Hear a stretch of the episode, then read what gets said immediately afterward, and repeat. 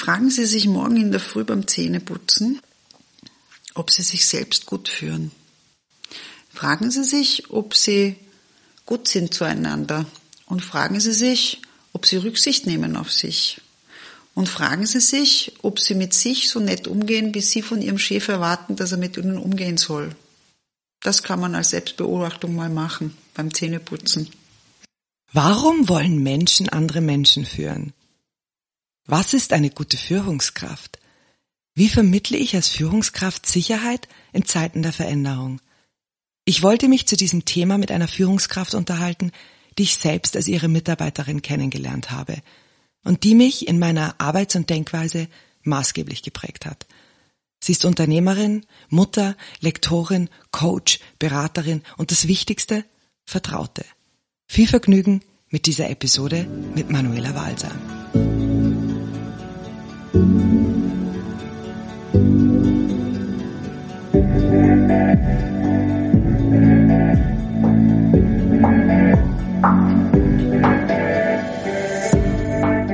wir immer einen Plan?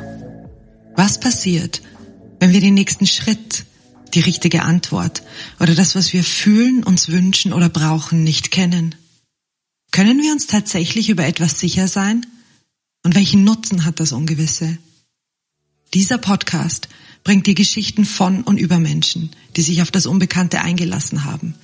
Geschichten über Angst, Ungewissheit, der Illusion von Sicherheit oder ich weiß nicht. Mal sehen, worum es in dieser Folge geht.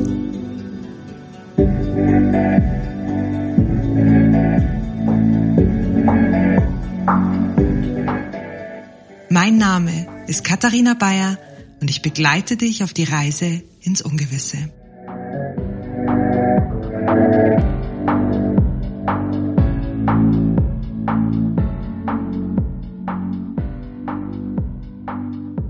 Hallo Manuela.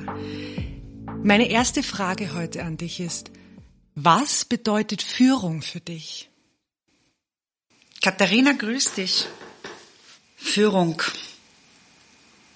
Führung bedeutet in allererster Linie Verantwortung. Verantwortung für Menschen, die einem in gewisser Weise anvertraut werden und Verantwortung, dass man es schafft, möglichst, möglichst gut in der Sache, also die Ziele, die das Unternehmen erreichen möchte, mit möglichst wenig Reibung, ohne es in meinen Augen nicht möglich, zu erreichen. Du selbst bist ja Unternehmerin, du bist mit Führungskräften in Kontakt, du bildest andere Führungskräfte aus. Das heißt, in den letzten Jahren oder schon Jahrzehnten bist du immer wieder mit dem Thema Führung auf unterschiedliche Art und Weise in Kontakt gekommen. Jetzt gibt's immer wieder Strömungen in der Führung, mal heißt Servant Leadership, mal heißt Agile Leadership oder was auch immer. Meine Frage ist, was würdest du dir wünschen, was eine Führungskraft weiß, weil es Basis ist, egal welche Strömung gerade angesagt ist? Also ich werde das, den zweiten Teil beantworten und behalte mir vor, auf den ersten auch einzugehen. Ähm, ich glaube, das äh, Wesentlichste ist, sich ähm, einzugestehen, dass Führung Zeit braucht. Und das ist auch gleichzeitig das größte äh, Problem, dass die wenigsten Führungskräfte und auch interessanterweise viele Unternehmenskulturen es positiv konnotieren, wenn man tatsächlich die Zeit, die empfohlen wird für Führung, auch konsumiert mit Führung. Es ist irgendwie, soll das so on top noch funktionieren und das ist, glaube ich, das größte Thema. Das ist vollkommen egal, was für einen Führungsstil und welchen Ideologien ich da anheimhänge. Es braucht Zeit. Hm. Zu den unterschiedlichen Strömungen Jetzt bin ich ja schon nicht mehr 30 und habe ja schon sehr lange jetzt mit dem Thema zu tun. Und es gibt in, glaube ich, vielen so Fächern immer wieder die, die Strömung, dass etwas Neues kommen muss. Persönlich glaube ich nicht, dass äh, man im Führungsverhalten tatsächlich sich ununterbrochen neu erfinden muss. Das glaube ich überhaupt nicht. Was sich allerdings ändert und was sich ähm, exponentiell verändert, sind Rahmenbedingungen. Und die haben sich ja speziell in den letzten zwei Jahren noch einmal rundum verändert. Ich glaube nicht, dass ein Führungstheorem, ein Modell äh, irgendjemanden das ausreichende Werkzeug in die Hand gibt, auf die momentanen Anforderungen zu reagieren. Ich glaube, dass man gut beraten ist, sich einen Werkzeugkasten zuzulegen, die Dinge, die man kennenlernt, auszuprobieren, die Dinge, die funktionieren, wo man sich selber sicher und wohlfühlt, zu behalten und die Dinge, wo man sagt, das ist nicht meins, auch zu sagen, ist nicht meins, mache ich nicht, weil zum Thema ich brauche Zeit würde ich gleich als zweites anschließen, wer andere Menschen führen möchte, muss in allererster Linie sich selbst führen können. Und dazu gehört ein gutes Maß an sich kennen äh, und sich einzugestehen, dass das echte Wohlbefinden im täglichen Leben dann kommt, wenn ich sehr authentisch agieren kann. Und authentisch agieren kann ich wiederum nur, wenn ich Dinge anwende und Führungsstrategien, Empfehlungen, sage jetzt von agil bis situativ bis ich weiß gar nicht, was alles so en vogue ist, nur das mache, wo ich sage, das hat mich überzeugt und nur bei den Mitarbeitern anwende, wo es auch passend ist. Also ich verwarne und ich warne tatsächlich vor irgendeiner Art Strömungshörigkeit und ich finde ehrlich gesagt die letzten zwei Jahre schon ein bisschen anstrengend mit diesem Agil und bla bla bla bla bla bla bla. Ich finde es sowieso immer irrsinnig anstrengend, wenn eine nachfolgende Generation versucht, die Nomenklatur zu verändern, sodass andere nicht wissen, worum es gerade geht. Das ist nicht in, in meinem Verständnis, führt ja das nicht zum Zusammenkommen bei, sondern zum Auseinanderdriften. Und deshalb bin ich generell nicht sehr glücklich, wenn es so großartige, abgehobene neue Entwicklungen gibt und Bücher und wenn man dann nicht bei dem Seminar war und wenn man dann diese Schlagworte nicht von, von sich werfen kann, dann, dann, rückt, dann rückt man eigentlich eine ganze Generation, nämlich die, die das gerade nicht mehr so lernen, äh, in die Vergangenheit. Und ich glaube, Führung ist eines äh, der Management-Skills, die sehr zeitlos sind. Und ich glaube auch nicht, dass die wesentlichen Eckpfeiler der Führung sich über die Jahrhunderte geändert haben.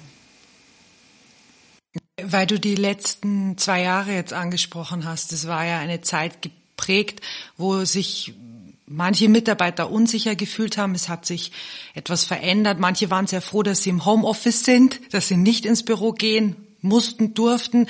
Für andere war das eher schwierig. Die haben die Kollegen nicht gesehen. Wie wie hast du es als Unternehmerin oder wie glaubst du, dass man es als Führungskraft schafft, in so ungewissen Zeiten eine Vision und eine Sicherheit für seine eigenen Mitarbeiter zu vermitteln? Also ich würde mal zwischen den unterschiedlichen Arten von Lockdowns unterscheiden. Der allererste Lockdown hat zu einer großen Angst geführt. Da war sehr viel Unsicherheit bei allen Beteiligten. Und da war meines Erachtens ein ganz großer Bedarf nach Austausch und vermehrter Kommunikation. Also da war das tägliche Miteinander in eine Telco gehen, das tägliche Abfragen sehr, sehr wichtig, im Besonderen bei jüngeren Mitarbeitern.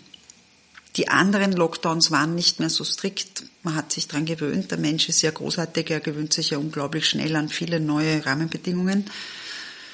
Ich glaube, interessant ist, was wir aus diesen zwei Jahren mitnehmen und ich glaube, dass da gerade wieder etwas passiert, was schon so oft passiert ist.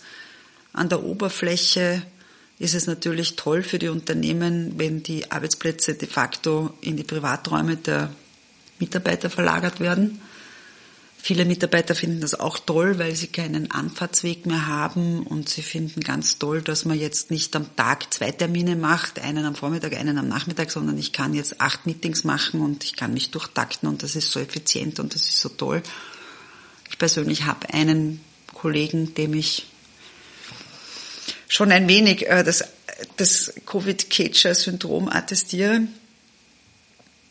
Also wenn die Bewegung eines Menschen reduziert wird auf die eigene Küche, Toilette, Badezimmer, Arbeitsraum, Schlafzimmer und dazwischen geht man eine Stunde Radl fahren oder spazieren und irgendwann isst man was, äh, da muss man sich schon fragen, ob wir dafür gedacht sind. Und ja, das funktioniert und für die super Effizienten ist das sicherlich vorübergehend eine spannende Situation. Ich glaube aber gerade da müssen wir Führungskräfte ganz, ganz genau hinschauen, wer verträgt wie viel Homeoffice. Ich glaube, dass der Zusammenhalt in einem Unternehmen auf Dauer nicht gewahrt werden kann. Ich glaube, dass es zu einer, zu einer relativ schnell abnehmenden Loyalität kommen wird. Ich äh, bin davon überzeugt, dass dieser Smalltalk oder dieses Tratschen oder Quatschen oder ein Kaffee trinken, eine Zigarette rauchen zusammen, Mittagessen, Mittagessen gehen zusammen, Mittagessen holen zusammen. Das sind so grundsoziale Bedürfnisse, die wegfallen. Äh, und das halte ich für, für, für brandgefährlich. Und in meinen Augen wird das gerade in manchen eher größer organisierten Unternehmen total unterschätzt, dass das einen Kollateralschaden macht.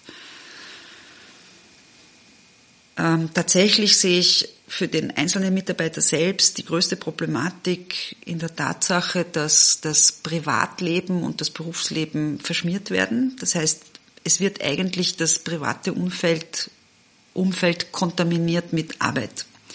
Das heißt, irgendwo steht diese Einrichtung, Computer,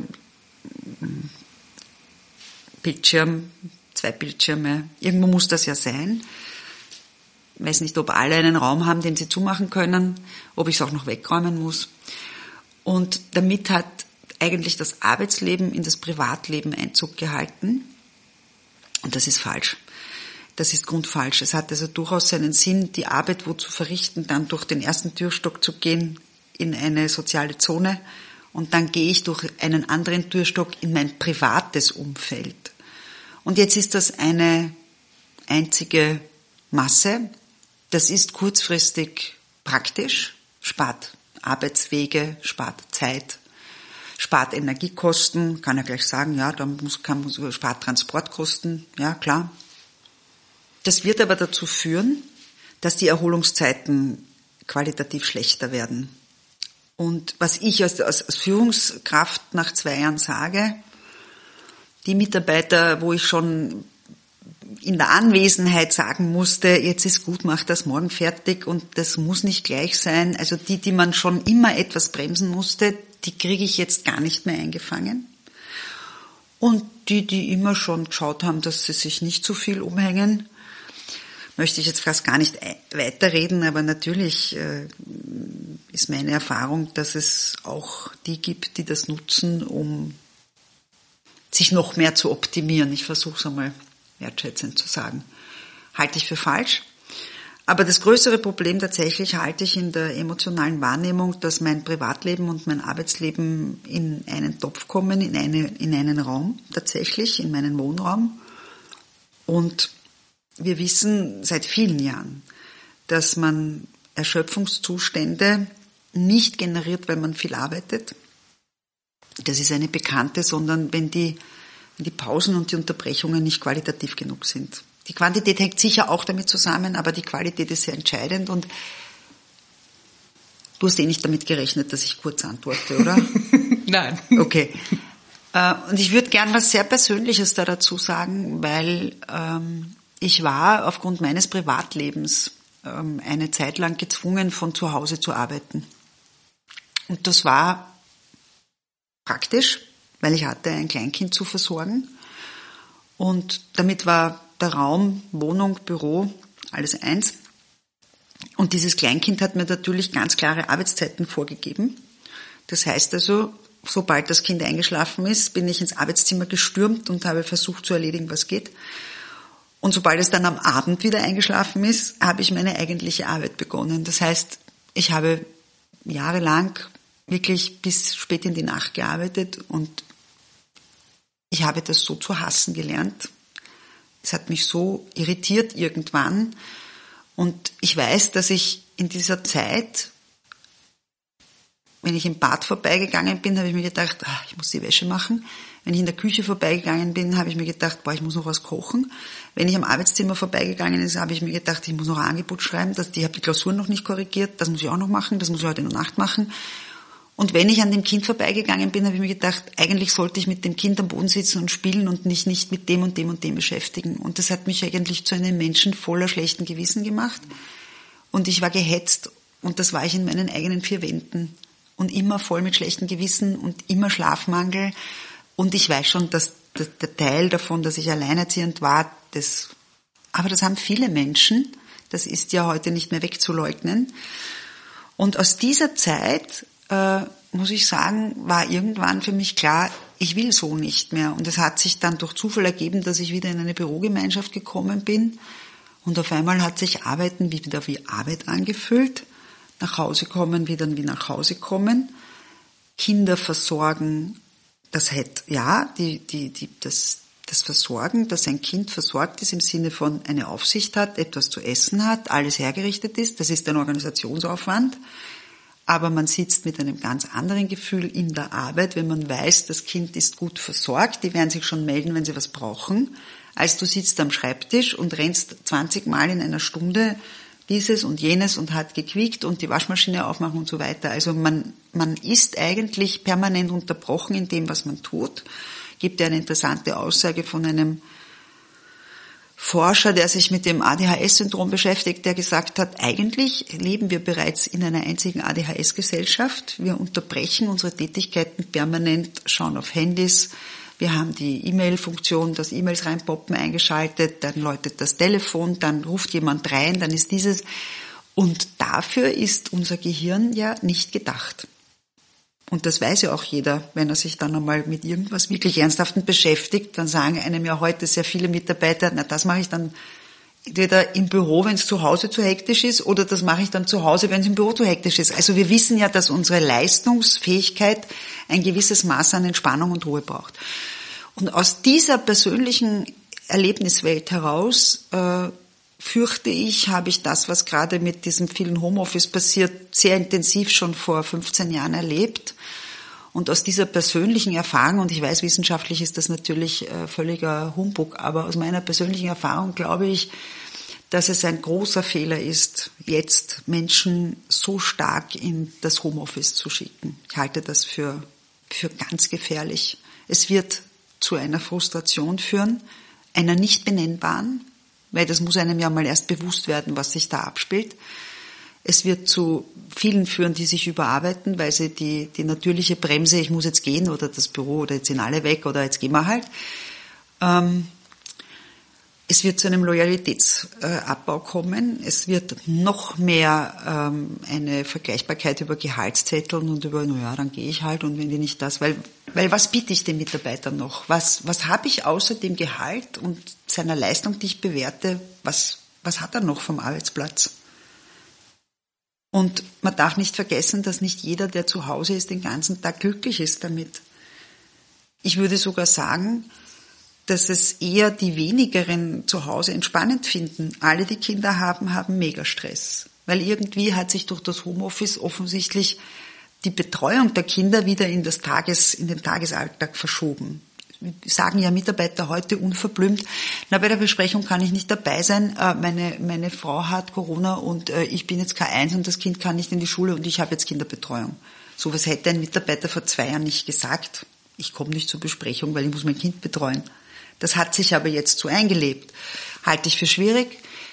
Und dann gibt es den Teil der Menschen, die Singles sind. Da, da sehe ich überhaupt soziologisch und äh, psychologisch ein großes Problem, weil jemand, der alleine lebt, geht in ein Büro und hat dort einen sozialen Austausch.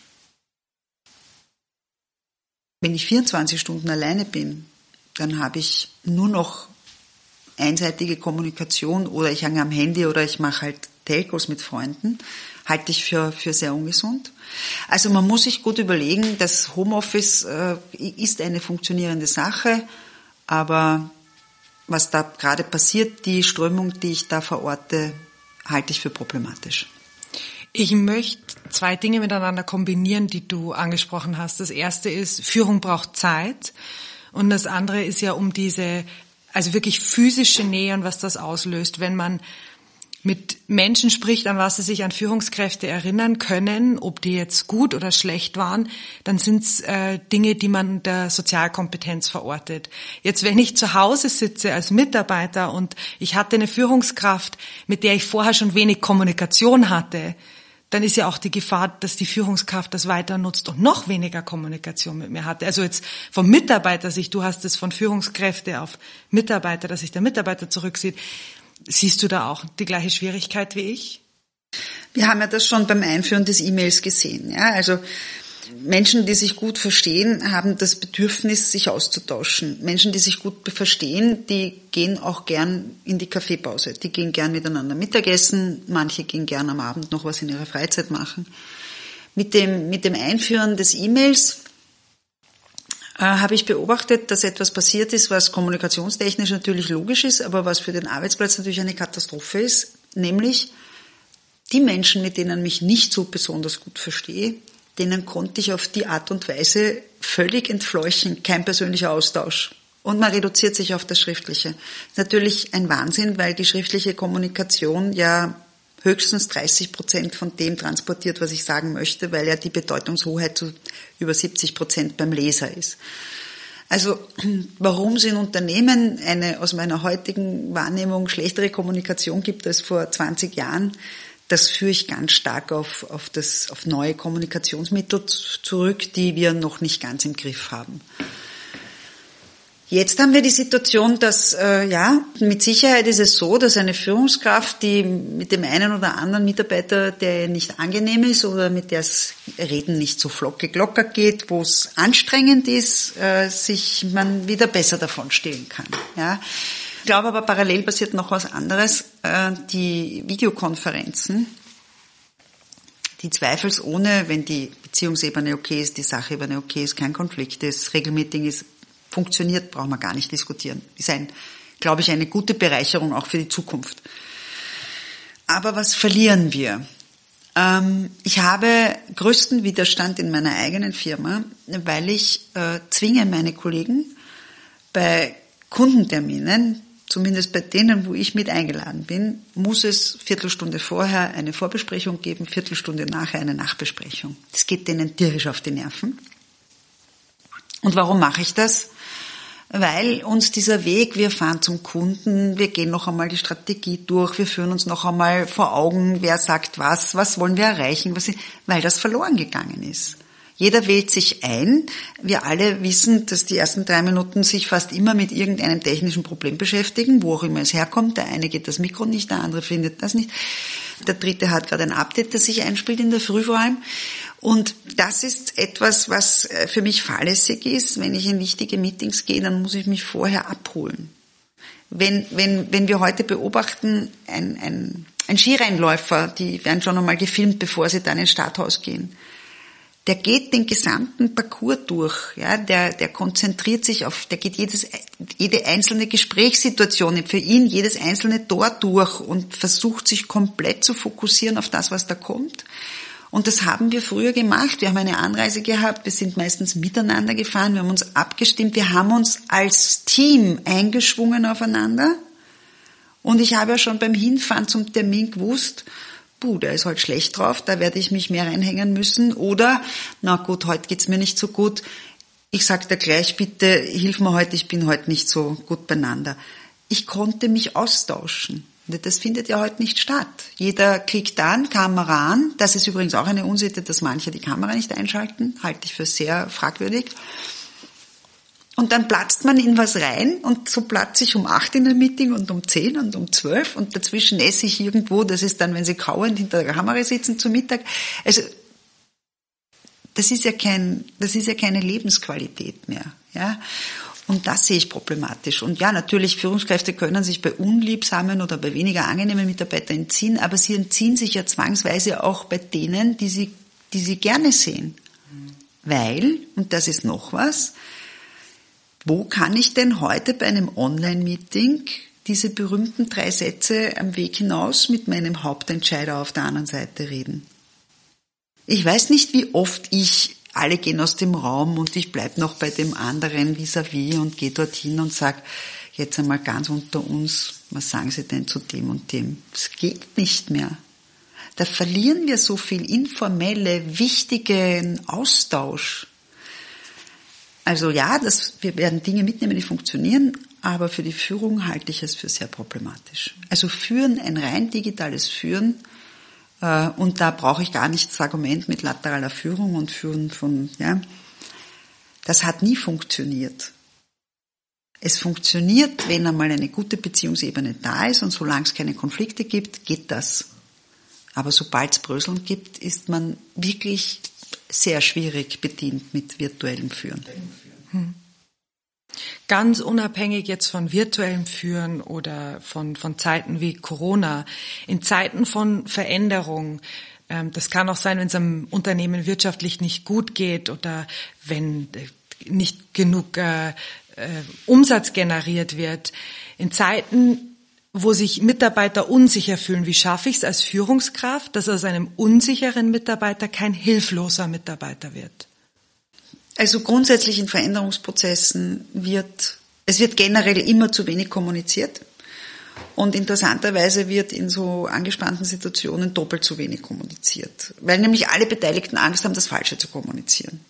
Und damit wird einmal auf dem geplanten Kommunikationskanälen fix zu wenig kommuniziert und im gleichen Ausmaß steigt die informelle Kommunikation.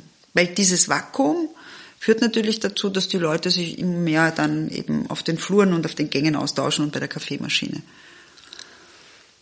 Ich kann einen verunsicherten Mitarbeiter nur abholen, wenn er an mir spürt, dass ich die Veränderung großartig finde, dass ich die Veränderung mitgehe, dass meine Zukunft in diesem Unternehmen ist, es gibt diesen blöden Spruch, people join businesses and leave bosses, aber das ist einfach so.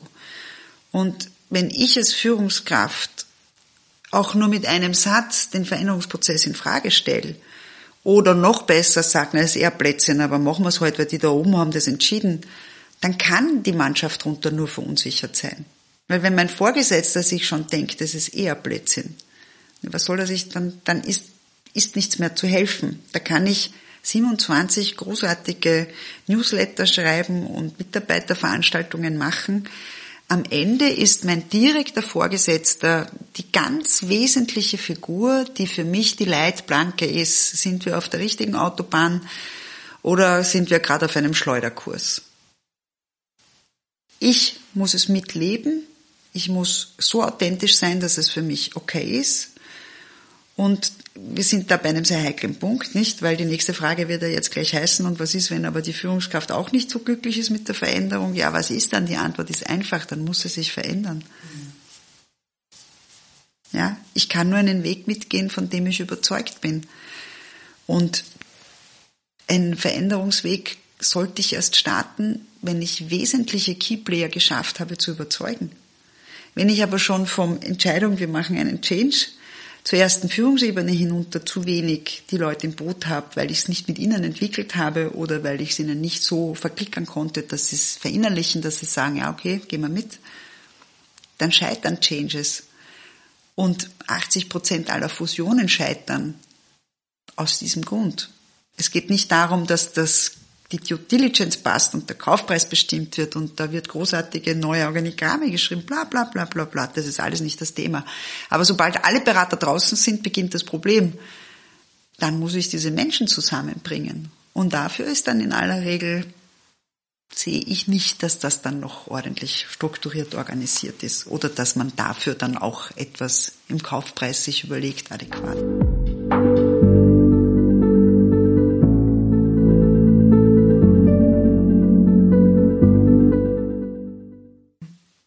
Warum glaubst du, ist es im Laufe des Berufslebens für viele Menschen relevant oder das Nonplusultra, dass man Führung übernimmt oder dass sie Führungskraft werden? Da gibt es einen interessanten Ausspruch von Martin Suter, den ich sehr, sehr schätze, der früher, ich glaube, er war Werber, Marketing, der mittlerweile ja ein sehr anerkannter ähm, Autor geworden ist Der Martin Suter hat irgendwann vor ein paar Jahren gesagt, äh, der neue Adel sind die, sind eigentlich die Manager. Wer sitzt in den teuersten Lokalen, wer fliegt in der vorderen Klasse, wer bereist in den, sitzt in den teuersten Hotels, äh, wo geht sich jeder Luxus aus? Äh, und das ist halt heute nicht mehr der Adel und das ist heute auch gar nicht mehr so oft die privaten Eigentümer von kleineren Unternehmen oder Gewerbe oder so. Nein, das sind die sogenannten Top-Manager. Und ich, ich kann dem sehr viel abgewinnen, ja, weil, weil in der Tat ähm, würde ich auch sagen, dass die, dass dieses Top-Management natürlich äh, sehr glänzt. Und es werden ja dann immer wieder diese 300, 400, 500.000 Euro Honorare, die da oder Gehälter kolportiert, bis hinauf zu zwei, drei, vier Millionen Jahresgehältern. Und das schürt natürlich einen gewissen inneren, ähm, ja, das will man nachahmen. Ich glaube, das, das, das ist reizvoll, da das auch zu. Wir sind in einer geldorientierten Welt, da braucht man uns nichts vormachen. Äh, nur was äh, nach mein, ich arbeite sehr viel mit solchen Kalibern was man da nie erzählt und das, was die andere Seite ist dieses Lebens, äh, dass die meisten von denen, die ich kenne, die es so geschafft haben, in dieses Top-Management zu kommen, die sind ungeheuer konsequent, diszipliniert, fleißig, wertschätzend. Also die sind nicht in diese Positionen gekommen. Ja, mag Ausnahmen geben, aber man kommt nicht in so eine Situation oder in so eine Position mit Ellbogentechnik. Da wird ja gerne, es gibt ja gefühlt, gefühlt schon ganze äh, Bücher rein, dass die Manager alle Narzissten sind. Ein übrigens in meinen Augen unerträglich äh, inflationierter Begriff mittlerweile, geht mir wahnsinnig auf die Nerven. Also das finde ich ganz, ganz schlimm, weil ich das nicht erlebe in meinem tatsächlichen Umgang mit diesen Menschen. Das sind in der Regel sehr, sehr, sehr reflektierte, empathische Menschen, die auch Entscheidungen treffen müssen, die unangenehm sind. Dafür werden sie bezahlt. Ja, sie werden ja nicht für Schönwettermanagement bezahlt. Das große Geld kriegt man für die, für die Sturmzeiten. Und da glaube ich, ist ein Anreiz, unbedingt ins Management zu kommen und damit ist verknüpft, äh, Führung zu übernehmen.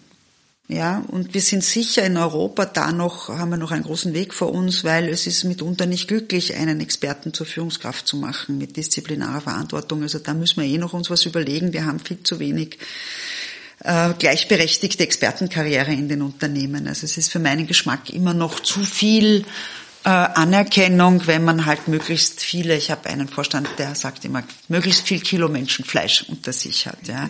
Und das ist eigentlich schade, ja. Aber das, das ist schon, ich glaube, möchten unbedingt, viele möchten dahin, ja. Du hast gerade angesprochen, dass es manchen nachgesagt wird, mehr oder weniger, sie machen es nur wegen Macht und Anerkennung, aber man kommt da nur hin, wenn man wirklich diszipliniert ist. Jetzt könnte man sagen, wenn man eine gute Führungskraft ist. Und da habe ich zwei Fragen an dich. Erstens, wie viele gute Führungskräfte hast du in deinem Leben schon getroffen? Und zweitens, was ist wirklich eine gute Führungskraft? Ich habe mittlerweile sehr, sehr viele gute Führungskräfte getroffen. Ich kann einmal sagen, wer mich am allermeisten beeindruckt hat. Ich habe vor vielen Jahren ein Teambuilding gemacht mit einer Studentengruppe und ähm, da war ein durchaus ein älterer ähm, Herr dabei. Und es hat sich dann herausgestellt, dass der in einer sehr großen Firma in einer sehr hohen Position ist, deutlich über 300 Mitarbeiter, in der, also er in der Verantwortung. Und wir haben das Thema Führung auch angesprochen und die, die Jungen haben sich nicht immer ganz wohl gefühlt. Äh, und dann haben wir ihn gefragt, äh, warum setzt er sich äh, noch in so, ein, in so eine Fortbildung und was, was, was gibt ihm das? Und er hat Folgendes geantwortet. Man kann nur so lange gute Führungskraft sein, solange man noch halbwegs spürt, wie die nächste Generation und die übernächste Generation tickt. Und er wollte sicherstellen, dass er diese zwei Generationen jüngeren Menschen versucht auch verstehen und kennenzulernen. Und er war auch derjenige, der in jeder Übung immer in einer anderen Gruppe war und immer eine andere Rolle angenommen hat. Er war wie, ich weiß nicht, er war so wie eine Biene, die ist von Blume zu Blume und überall hat sie geleuchtet und hat eine gute Laune ausgestrahlt. Jeder hat gern mit ihm gearbeitet und er hat dauernd gesagt, ich lerne so viel durch euch. Ich glaube, das macht eine Führungskraft aus, neugierig zu bleiben, generell sich nie zurückzulehnen und zu sagen, jetzt bin ich super, dann ist vorbei, weil dann ist das Leben de facto vorbei. Also das ist habe ich gute Führungskräfte kennengelernt? Ja, der war ein wahnsinniges Vorbild für mich. Der hat mich wirklich beeindruckt. Zitiere eine andere Führungskraft und ich glaube, wenn man das verstanden hat als Führungskraft, the mission, the man and me. Und das muss man verinnerlichen.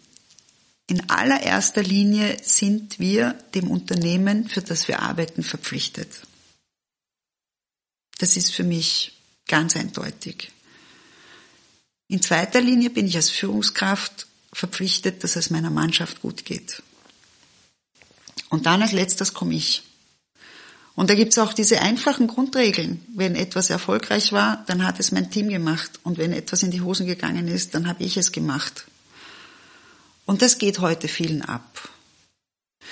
Und ich weiß schon, dass mich manche für sozialromantisch halten und im Konzern muss man aber mit Ellbogentechnik und so weiter. Ja, es hat einen Grund, warum ich äh, aufgehört habe, in einem Konzern zu arbeiten.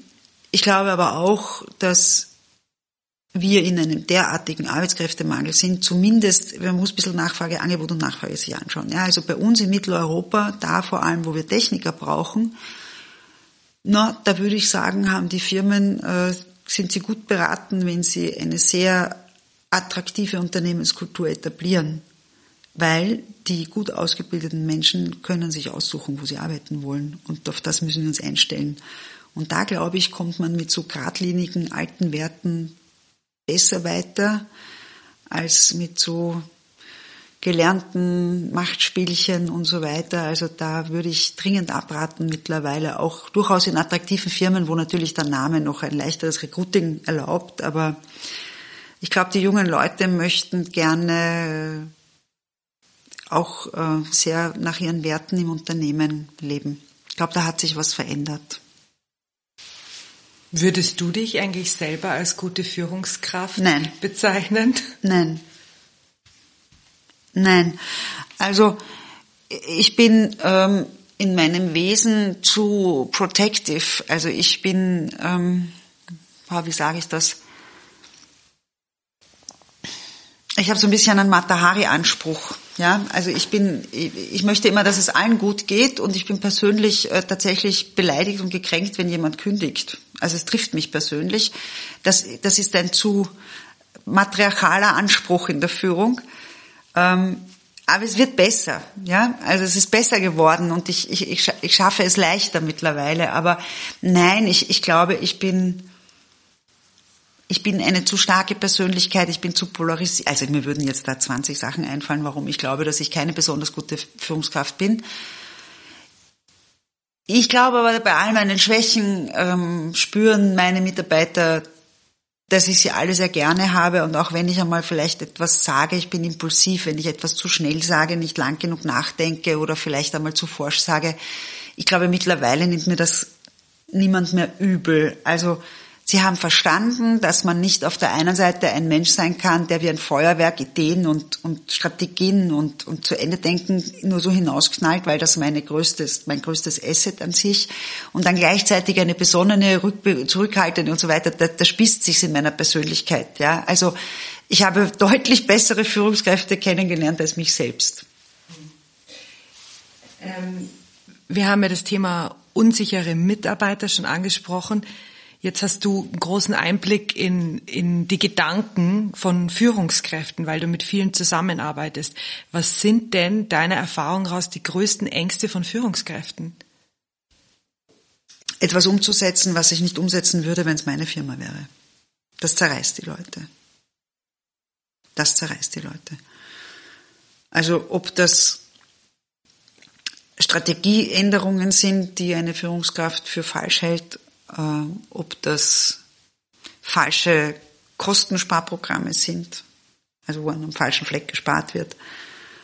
Ob das ähm, schlechte Besetzungen im Management sind, die quälen, also das quält gute Manager, das quält gute Führungskräfte.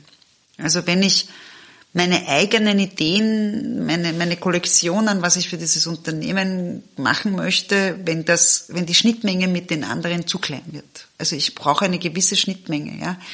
Also es muss irgendwie ein großer Teil an einem Strang ziehen, ja. Und wenn diese Schnittmengen zu klein werden, dann, dann wird das wahnsinnig anstrengend. Und ich glaube, das Schlimmste ist aber eh für jeden Menschen, wenn ich entgegen meiner eigenen Überzeugung handeln muss.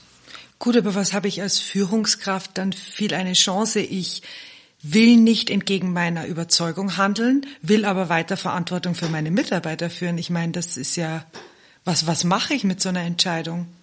Gehe ich dann oder bleibe ich oder was tue ich? Na, man geht. Also ich kann, ich kann, ich muss immer überlegen, wo kann ich noch was beeinflussen, mhm. wenn es Dinge sind, die ich nicht beeinflussen kann. Ja, dann muss ich mich verändern, weil es macht ja keinen Sinn, am Arbeitsplatz unglücklich zu sein. Und man ist auch nicht mehr dann lange eine gute Führungskraft. Also man kann nicht, es tun ja viele, nicht? Es gibt ja Abteilungsleiter, die versuchen in ihrem eigenen Team nach völlig anderen Spielregeln zu leben als das Gesamtorganisation, als die Gesamtorganisation. Das heißt, wir haben ja Subkulturen in den Kulturen. Wenn die Subkulturen aber zu stark abweichen, ja, dann trainiere ich diese Mitarbeiter noch mehr an eine andere Subkultur und irgendwann reißt es den sowieso in dieser Sandwich-Position und dann haben die es aber noch viel schwerer. Also das muss einer Führungskraft klar sein, das ist mit in der Verantwortung der Führungskraft, dass ich meinen Mitarbeitern immer auch überlege, wenn ich einmal nicht mehr bin, müssen die lebens- und handlungsfähig bleiben. Das ist wirklich falsch verstanden, wenn ich in einer Kultur, wenn ich in einer Kultur lande, die ich eigentlich ablehne und dann aus meinem Vermögen heraus, das kann ich ja, ich kann in meiner Abteilung eine eigene Kultur etablieren, aber das ist falsch. Das ist kurzfristig super, weil die Mitarbeiter finden das cooler und unser Chef ist der Beste und bei uns ist der Einzige. Wir haben, wir haben dieses. Aber er wird nicht ewig da sein und dann habe ich etwas angerichtet für diese Menschen und auch für das Unternehmen. Also wenn ich mich mit meinen Werten, mit meiner Arbeitsweise, mit meiner Kultur in einem Unternehmen nicht verstanden, nicht aufgehoben fühle, dann muss ich gehen und keine Subkultur errichten. Zwei so ganz klassische Fragen, wenn es um Führung geht. Und die würde ich dir jetzt gern stellen und deine persönliche Einschätzung. Die erste ist, wie viel Prozent von deiner Arbeitstätigkeit sollte man für Führung aufwenden? Größer 50. Größer 50. Mindestens größer 50 in einer ruhigen Phase. Wir müssen ein bisschen definieren, was ist Führungsarbeit. Also für mich ist schon jedes Teammeeting und jede Besprechung ist Teil der Führungsarbeit für mich. Also wenn eine Führungskraft Führung so versteht, dass ich die anderen enable und die anderen weiterentwickle, dann bin ich eigentlich in jedem Meeting Mentor, Lehrer, Pädagoge, Mutter, Sparingspartner, Liste unendlich. Also dann glaube ich größer 50. Ja, also man sollte sich immer im Klaren sein, dass jedes Gespräch mit einem Mitarbeiter sollte dazu führen, dass der Mitarbeiter davon profitiert. Findet nicht statt natürlich. Das sieht man spätestens dann, wenn die, wenn die, also ich stecke auch gerade in den Mitarbeitergesprächen. Du brauchst nur hören, wenn dir Führungskräfte sagen, oh, ich habe gerade Mitarbeitergespräche. Das ist immer einhellig. Wir haben gerade Mitarbeitergespräche. Ja, da ist einmal im Jahr ein strukturiertes Gespräch mit meinen Direct Reports und es schleudert Ihnen in den vier Wochen schon den Terminkalender. Das finde ich ist, das macht sichtbar, dass wir zu wenig Zeit für Führung verwenden. Und das habe ich eingangs schon in unserem Gespräch gesagt. Ich glaube, wenn eine Führungskraft voller Input sagt, ich verbringe 75 Prozent meines Tages mit Führungsarbeit, da ist er angezählt irgendwo ganz oben. Und das ist falsch. Also wir predigen etwas und das ist noch nicht ganz angekommen in den, in den Köpfen. Ich persönlich habe oft Arbeitstage, wo ich den ganzen Tag den Computer nicht aufdrehe im Büro. Weil mein Tag ist ab dem Moment, wo ich ins Büro gehe, nicht mehr selbstbestimmt. Weil da sind viele Menschen, die dann etwas sagen wollen, die etwas brauchen, die dann ein Urlaub, es ist dieses, es ist jenes. Und meine Aufgabe ist es, zur Verfügung zu stehen. Also wenn ich in Ruhe etwas ausarbeiten möchte, dann darf ich überall hingehen, nur nicht ins Büro. Ich finde das gerade so interessant, weil ich äh, diese Woche ein Führungskräfteseminar hatte und da gab es diese Diskussion, wie wichtig ist fachliche Kompetenz beim, bei der Führungskraft. Und die Diskussion ist im Brand, weil eine Führungskraft gesagt hat, für mich muss mein Chef fachlich nicht kompetent sein, der muss den Überblick bewahren und jemand anders hat dann gesagt, ja, aber dann kann ich ihn ja nicht ernst nehmen. Und du sagst jetzt eigentlich, naja, eigentlich muss ich mir nur Zeit nehmen und kommunizieren und immer da reinspringen, wo der mich gerade braucht. Dafür brauche ich ja nicht viel fachliche Kompetenz, oder? Das ist ein Reifeproblem. Also ist eigentlich kein Problem. Ist ein, wie heißt das, ein, hängt vom Reifegrad ab. Ja? Also eine reife, äh, eine, ein reifer Mitarbeiter, so, und damit meine ich fachlich und sozial reif, dem ist es völlig wurscht, äh, ob ich inhaltlich ihm was helfen kann oder nicht. Da gilt das, was der erstere Kandidat gesagt hat. Der möchte nur gesichert arbeiten können, keine Einschläge haben und das Gefühl haben, dass ich das da oben schon alles gut wegschieße und sauber halte. Eine jüngere Führungskraft, die fachlich und sozial noch unreifer ist, die hat natürlich auch äh, Thema Sicherheit, die hat ein Unsicherheitsthema. Und eine, eine noch selber nicht sichere Kraft hat natürlich die Panik, wenn der Vorgesetzte nicht helfen kann. Das heißt also, die ersten Hierarchiestufen über ist es natürlich notwendig, dass der Teamleiter und der Abteilungsleiter auch fachlich gut ist. Er muss dann auch auf Abteilungsleiterebene nicht mehr fachlich in der Tiefe alles am besten können. Verstehen muss es schon. Aber wenn ich dann einmal in Richtung Generalverantwortung gehe, es geht ja gar nicht mehr, ich kann ja gar nicht mehr alle Bereiche dann perfekt abdecken. Aber das ist wirklich, das ist eine Sache des Reifegrades. Und da bin ich immer noch bei dem alten Hersey Blanchard Modell. Ich finde, das ist sehr aussagekräftig und ich finde eben, man sollte es aufsplitten auf Sozial- und auf äh, Fachkompetenz. Das fehlt mir da ein bisschen in dem Modell, aber also einen fachlich und sozial kompetenten Mitarbeiter mit einem hohen Reifegrad da brauche ich ja nur warten, dass er kommt, wenn er was braucht in Wahrheit. Ist natürlich herrlich zu führen, stellt ja keine großen Herausforderungen. Aber er schaut schon, ob ich meinen Teil gut mache. Das muss man schon sagen. Das sieht ja wieder der Unreife nicht. Ja? Äh, aber der unreife Mitarbeiter, ja, der braucht, mal braucht er sozial was, mal braucht er inhaltlich was. Also beide haben recht, der Kandidaten. Sollte man mit guten Freunden zusammenarbeiten? Ah, das ist jetzt aber eine Frage, wo du mich ganz schön aufs Eis stellst. Ähm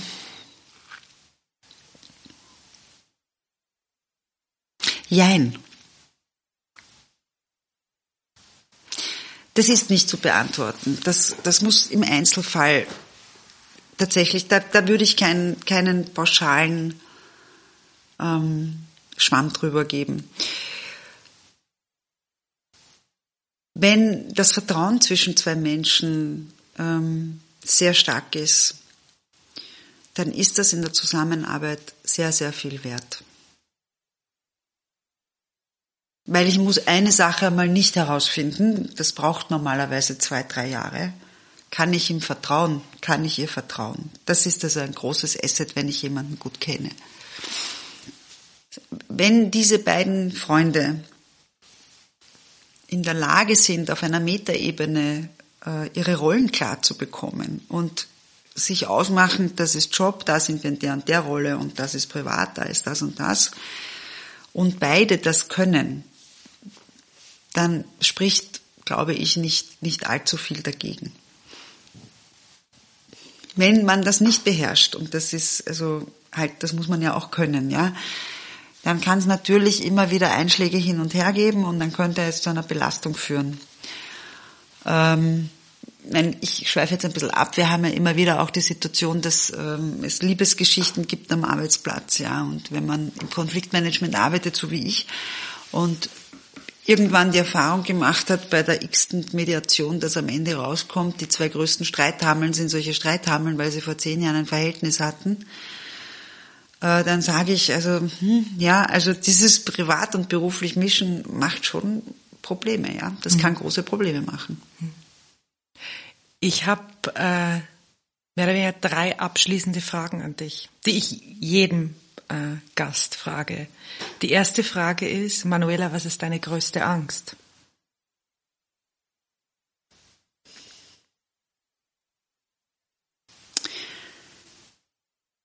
Dass ich meinen Sohn nicht ausreichend lang begleiten kann, dass er alleine lebensfähig ist. Die zweite Frage ist, was machst du gerade, von dem du noch nicht weißt, wie es ausgehen wird? Ich habe beschlossen, mir wieder ein Pferd zu kaufen und bin nicht sicher, ob ich nicht dann spätestens, wenn es wieder da ist, sage, wie bescheuert ich bin, dass ich mir wieder so viel angetan habe. Ähm, und das Letzte ist weniger als eine, eine Frage, als eine Bitte an dich. Ich will mit diesem Podcast Menschen dazu anregen, ähm, mit dem Thema Ungewissheit und Unsicherheit anders umzugehen. Jetzt lernen wir ja viel aus Geschichten. Ich bin aber jemand, der noch mehr lernt, wenn er ins Tun kommt. Auf Basis von dem, was du heute über Führung gesagt hast, gibt's etwas, was die Hörer sofort umsetzen könnten, eine Anregung, die du ihnen mitgeben willst, damit sie das, was du heute gesagt hast, irgendwie in ihrem Alltag, ob beruflich oder privat anwenden können? Ja. Fragen Sie sich morgen in der Früh beim Zähneputzen, ob Sie sich selbst gut führen. Fragen Sie sich, ob Sie gut sind zueinander. Und fragen Sie sich, ob Sie Rücksicht nehmen auf sich und fragen Sie sich, ob Sie mit sich so nett umgehen, wie Sie von Ihrem Chef erwarten, dass er mit Ihnen umgehen soll. Das kann man als Selbstbeobachtung mal machen beim Zähneputzen. Danke dir, Manuela. Danke.